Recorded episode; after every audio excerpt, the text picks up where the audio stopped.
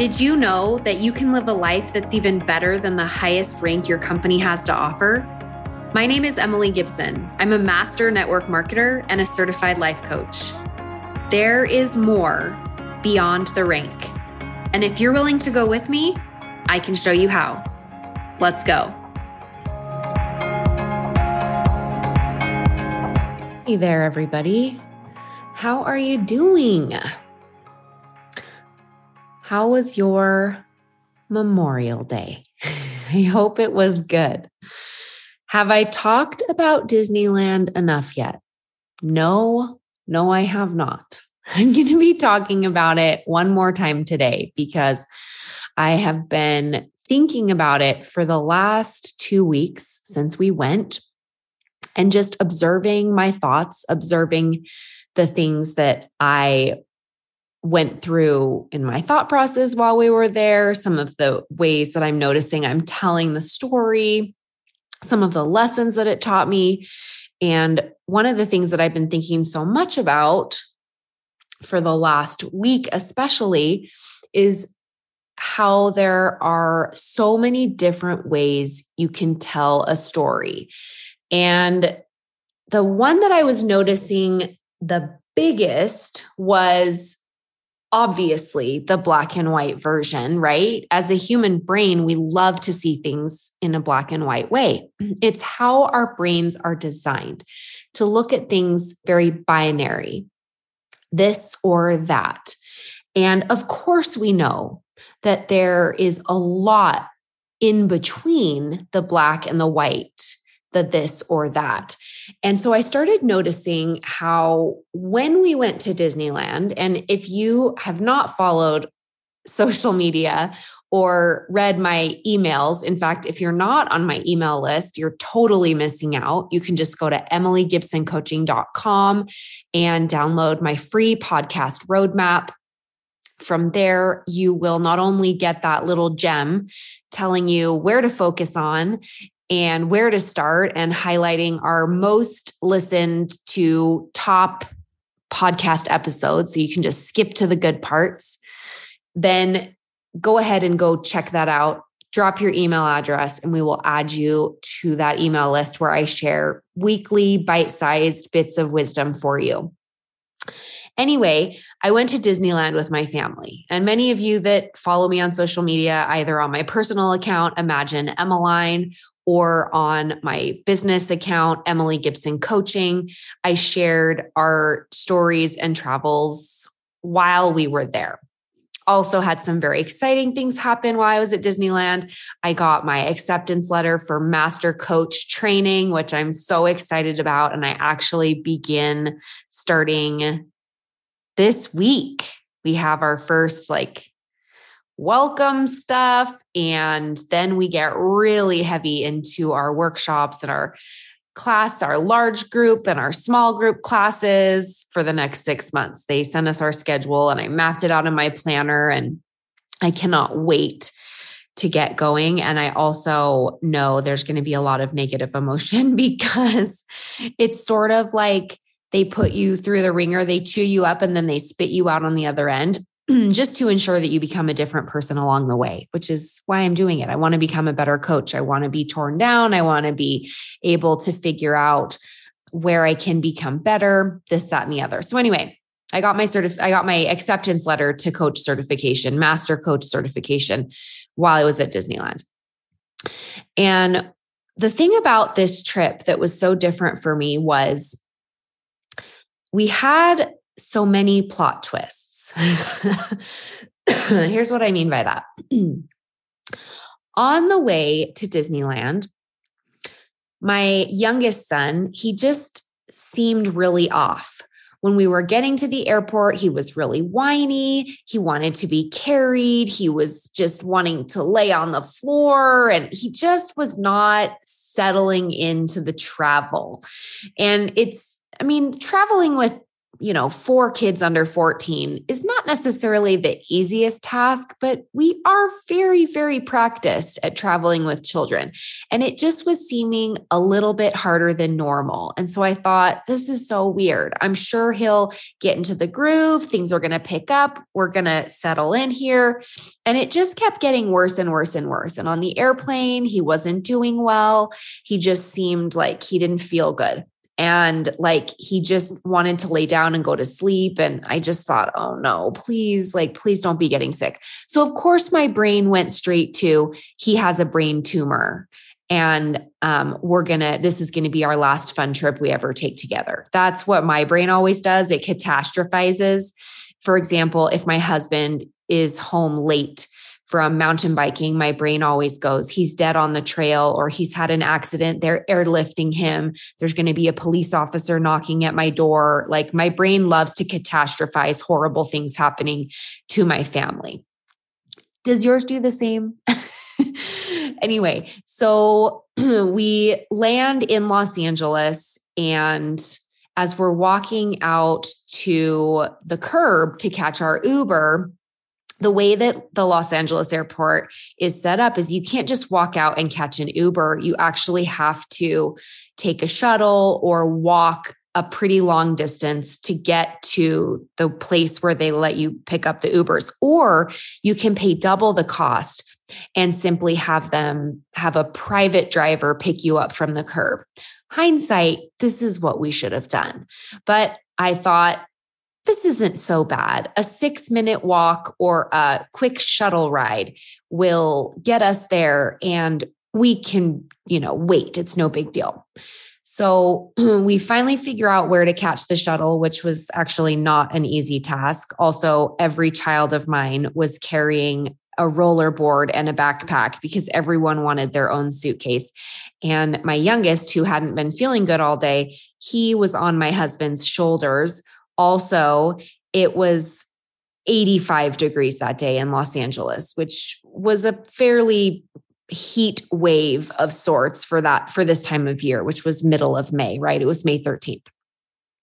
So we finally get on the shuttle. And a few minutes into the shuttle ride, the shuttle stops, and it appears to be a traffic jam. And we're sitting there for 5 minutes, then 7 minutes, then 10 minutes. Then 15 minutes. And at this point, our shuttle driver actually opens the door to the shuttle, gets out, walks down, talks to a couple of other shuttle drivers, and then walks back and gets on the bus. At this point, I raise my hand from the back of the bus and say, "Can we just get off and walk?"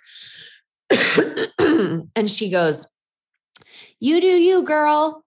It's a long walk, but you do you." And I look at everyone on the bus, and everyone on the bus is like, "No, it's really far. You don't want to get off now." And I thought, I kind of do want to get off now. This seems bad.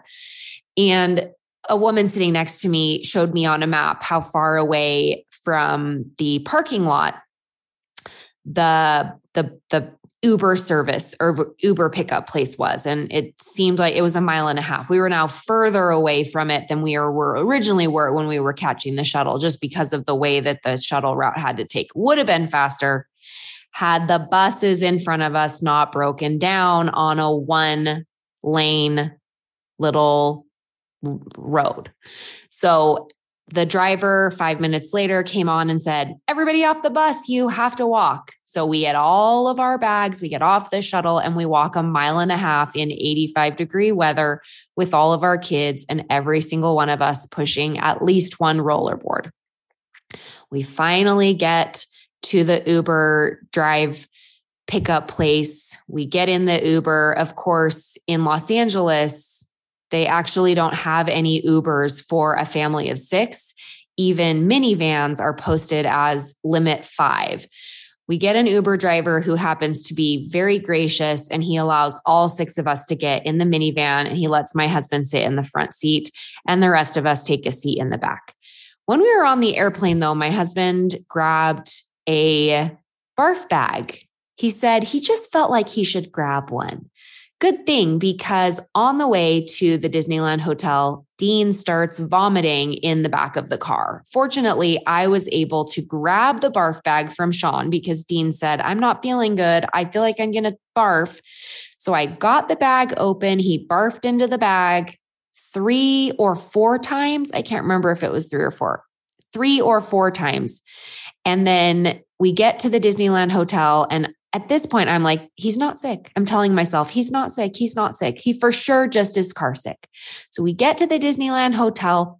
We go into the lobby. I check into our room. It's not ready yet. So they have us sit with all of our 6 rollerboards, all of our stuff, all of our backpacks in the lobby. And Dean is not feeling well. He's just not looking good. He's whining, he's crying, he's saying his head hurts, his body aches, and still I'm committed to the car sick story because I'm in denial. Of course, we cannot find any Motrin or Tylenol, and I haven't traveled with that in years because my kids are so old now. I just don't think to bring it anymore. Then he starts vomiting in the lobby of the Disneyland hotel, into the popcorn bucket that we brought. So glad we brought that bucket, which we ended up throwing away right after this scene.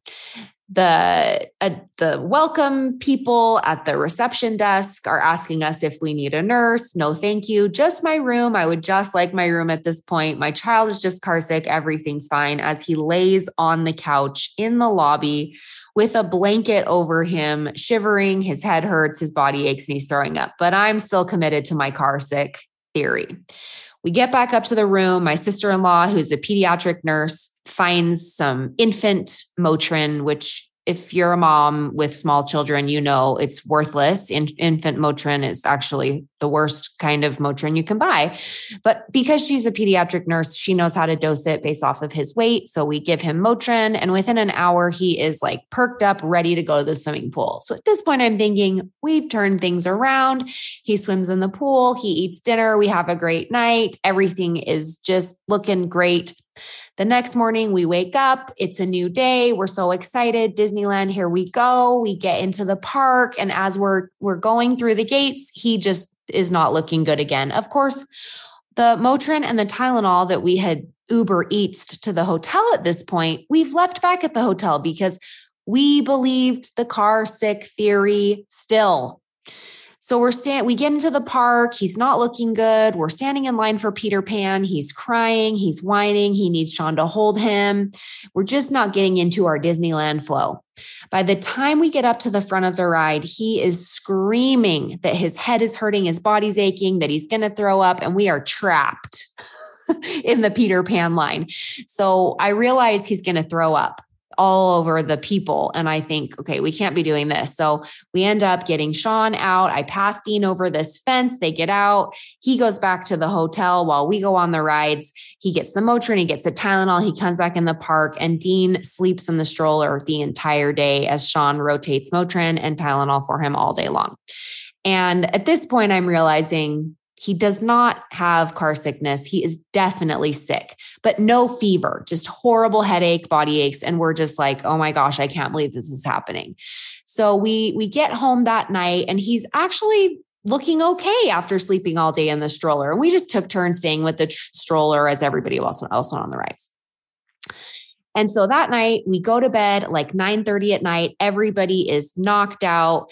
And 2 a.m., Sean and I wake up to the sound of vomiting. Dean opened our door and was just projectile vomiting all over the carpet into our bedroom. And it's you're in this dead sleep and you just wake up to the sound of vomit. Every parent knows this sound. And if you don't yet, it's just because your children aren't old enough. Give it a year or two, you'll hit it.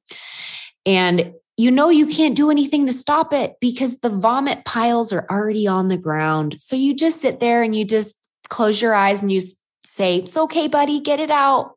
Get it out, bud. Just, you're doing awesome. We love you."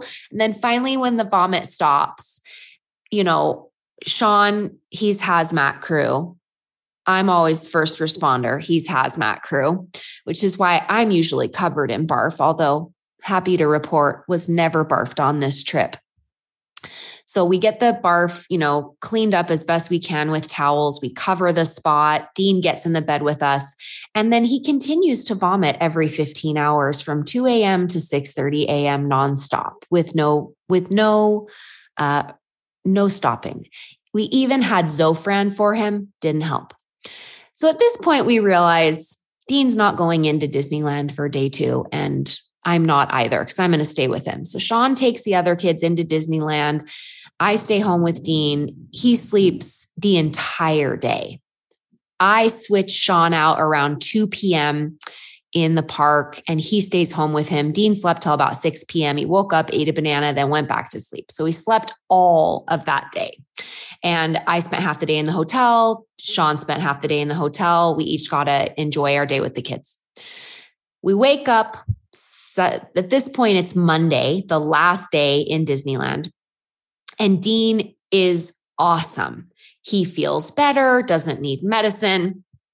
We go into the park. We have the most magical day ever. I mean, it was dreamy.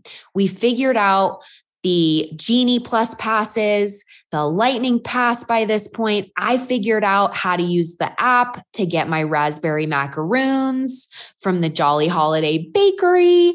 I mean, everything was just going so well. I take Dean while Sean and his sister Natalie and their kids, they go ride all of like the Star Wars and the, Indiana Jones, all the rides that, Dean doesn't want to ride. And I take Dean and we do the carousel, and then we go on Dumbo. And while we're waiting in the Dumbo line, I get my certification, my master coach acceptance letter. And then 30 seconds later, I turn around and I see my life coach, right? I'm in a life coaching group, just like the one that I have. And then I also have a coach that is a private life coach that I work with one-on-one. I turn around, I see her in the line at Disneyland. We knew we were going to be there at the same time, but we didn't like plan to run into each other. And she told me right when she saw me, she said, I knew I was going to see you today. I woke up this morning and I thought, I'm going to see Emily today. And sure enough, there she was in the line, standing in line for Dumbo. And literally 30 seconds after I get my acceptance letter. So it was just so amazing to share that moment with her and to just have this day where everything's finally going our way, everything's getting figured out, and we're just having this magical day at Disney. So that night, we end with a bang. We go to Goofy's Kitchen. We just have the best day. And we wake up the next morning, we pack up and we head to the hotel. And I left feeling like, oh, I just want to go back to Disney. This was so great. I'm not ready to go home yet. This is so fun. I'm texting my travel agent, planning our next trip to Disney World, because my older kids are like, we don't know if we want to go to Disneyland anymore. We want to go back to Disney World. It has rides for bigger kids, blah, blah, whatever. So I'm texting my travel agent. We're in the car. We're in the Uber back home. And 5 minutes from our house, Chase starts vomiting in the Uber, except this time we don't have anything for him to barf into. So he starts barfing all over himself and all over the seat and all over the floor. And of course, the windows don't work in this van. So the whole car immediately smells like vomit. And it's not just like a little barf. It's like 32 ounces of watery barf that are just pooling between his legs in the seat. And he is just feeling awful. I'm mortified because the Uber driver, I mean, his night is over now, right? Fortunately, he was the most kind Uber driver I've ever seen. And he just kept saying over and over, it's no problem. Don't worry. Everything's fine. No big deal. And I am literally just texting my best friend saying, get me off of this vacation. This is a nightmare. Like, make it stop. I can't even believe this is happening. Because of course I've told her like all the things that have happened so far, right? And so we get back to our house. I send Sean inside for towels. He helps clean up the vomit as best he can. I run inside. I grab $150 in cash, which is all the cash I had on me at the time. I'm handing it to the Uber driver. I'm maximizing the tip that Uber allows you to tip, which is another $100 on top of the $60 ride. Like, we are just trying to do everything to say sorry to this amazing man that was our Uber driver. And he just the whole time, you don't need to give me any money. It's fine. It's fine. And we, of course, insisted. And I'm sure he had to go get his whole car shampooed. Anyway, we come inside, and before, like, all the kids are already inside. Chase is feeling horrible. Of course, we said to him, you know, like, it's no big deal, buddy. Like, you didn't know, it's not your fault. Don't worry. He was like, I'm so sorry. I feel so badly. And it was just not his fault. He couldn't control it. Right. So of course, at this point, I know for sure that Dean did not have car sickness. He was sick. He passed it to Chase. Poor Chase. Right. So we get it right before we go inside. All the kids are inside, and I go to grab the door, and I turn to Sean and I say, I'm just going to say this one time, and I'm not going to say it in front of the kids or anywhere else. Of course, I'm telling you all now, which is fine. And I said, this trip was a nightmare, and I'm just so glad it's over. And we walked inside, and Chase, you know, poor guy, he lays on the couch sick all night. I order myself sushi and some Cold Stone ice cream, and I sit and watch Netflix all night in my room because I just need the day to be done. And I just want to take care of myself, you know? So then the next morning, the kids get up for school. Chase says he feels good. Sean goes to take him to school. And as they're pulling up to the school, Chase goes, I don't feel so good, Dad. So Sean says, you're not going to school. Stay in the car. Everybody else get out. He comes home. And right as they're getting home, Chase throws up into a bowl. Thank goodness. Then he's been fine ever since. None of the rest, like the rest of the family didn't get it from there, and we haven't had any problems since. And I've just thought so much about, that's the way I've told the story on one hand, but I thought, what's another way to interpret the story? And this is the part that I really want to teach you about. This is what I want to leave you to think about this week and to apply to your life. Is there a story like this that you have had in your business? Maybe your upline joined another company. Maybe someone in your downline jumped to another company and tried to cross-recruit your team.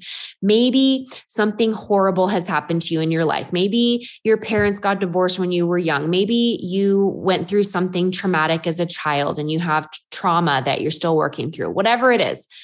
I want you to think about, or maybe you just have like a story like mine where somebody's throwing up and sick at Disneyland. I've never had a throw up story at Disneyland before, but the more people I tell it to, the more my friends are like, oh yeah, we all have a throwing up Disneyland story. And I said, we do? I never have until now. This is so crazy. I feel like I'm in this weird, crazy club I don't want to be in. And also, like, in a weird way, I'm so glad I'm in, because now maybe that's over and it never has to happen again.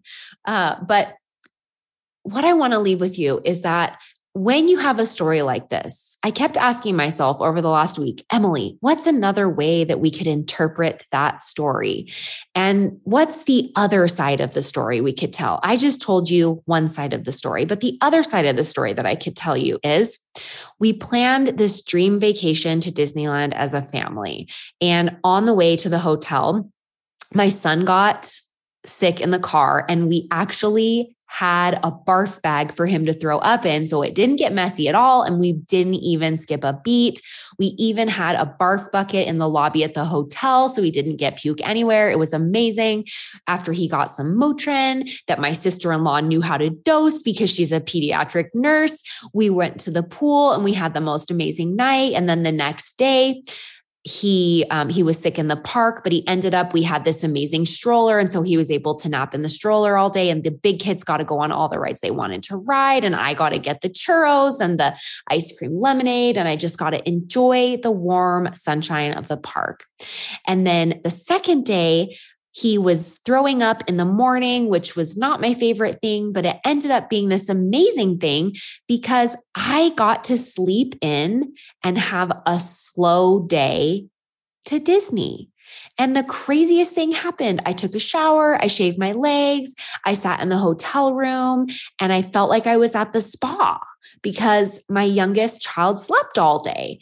And then I finally got ready around noon. I had something to eat. I was relaxed. My husband came and I went to Disneyland at 2:30.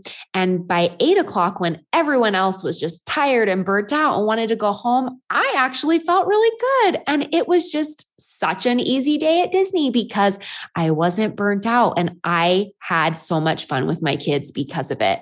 And then by day 3, because I was not exhausted from day 2, I had the best day at Disney on day 3, where usually I'm totally trashed and just wanting to go home.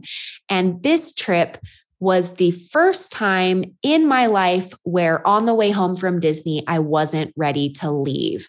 Now, of course, my son ended up throwing up in the Uber, but we actually got to pay our blessings forward to this Uber driver. And he was able to get his entire van cleaned because our son threw up and he hadn't been able to do that in a long time. So this is actually a blessing for him. And it was a blessing for us to be able to pay this forward to him. And no one else in the family got it.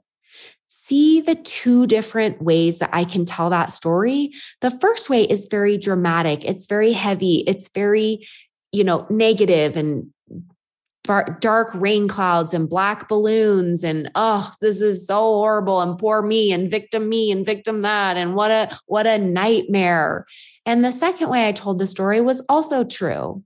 And in both stories, it was 50-50. And Disneyland was always going to be 50-50. It was always going to be a 50-50 trip. And here's the thing, as I've been planning our next trip to Disney World next year, the thoughts that I keep offering to myself are, yeah, we can go take another trip and someone might get sick. And if they do, we're going to have the most amazing hotel room. And it's going to be so awesome because one of us is going to be able to be recharged in the hotel room while the other one goes and enjoys half a day at Disney. And then we'll switch. And then the other one will be able to recharge while the other one's enjoying the day. And it always turns out exactly how it was supposed to turn out. And so when you realize that there's always going to be two ways to tell the story, and it doesn't mean you have to think positively about it. I'm not saying only look for the positive. Please don't hear me say this. But when you know there's always going to be multiple ways to tell the story, multiple ways to interpret it, it lifts the fear of all the doom and gloom and all of the catastrophizing and frees you to lean forward into whatever the universe is going to bring you because you are prepared, because you've always been prepared. And it's always how you're going to learn and always how you're going to be able to trust yourself more in the future to handle anything that life throws at you. So whatever you're struggling with right now in your business, in your personal life, I just want to remind you and offer to you this idea of there's always going to be more than one way to tell the story. You're always going to experience everything in your life in multiple different storylines. And it's up to you to decide how you want to tell that story. Think about how you tell your stories from the past. Is that really what you want to bring into your future? Because you get to decide today how you want to bring your past into your future and how you want to leave your past in the past so that you can create the future that you want to create. Because ultimately, you're in charge of all of it. And that's the best news ever. I hope you guys have an amazing week and last day of the month. Let's go create the June of our dreams. Bye, guys. Who is your life coach? If you don't have one, I would be so honored to be your coach. I've created a virtual program called Beyond the Rank that I want to invite you to join me in. We can address challenges, we can work on goals, and we can do it in so many different ways. We have group coaching, individual private coaching, and hundreds of hours of online courses and content that I'm creating just for you. When you're ready to take what you're learning on the podcast to the 10X level, then come check out Beyond the Rank at EmilyGibsonCoaching.com.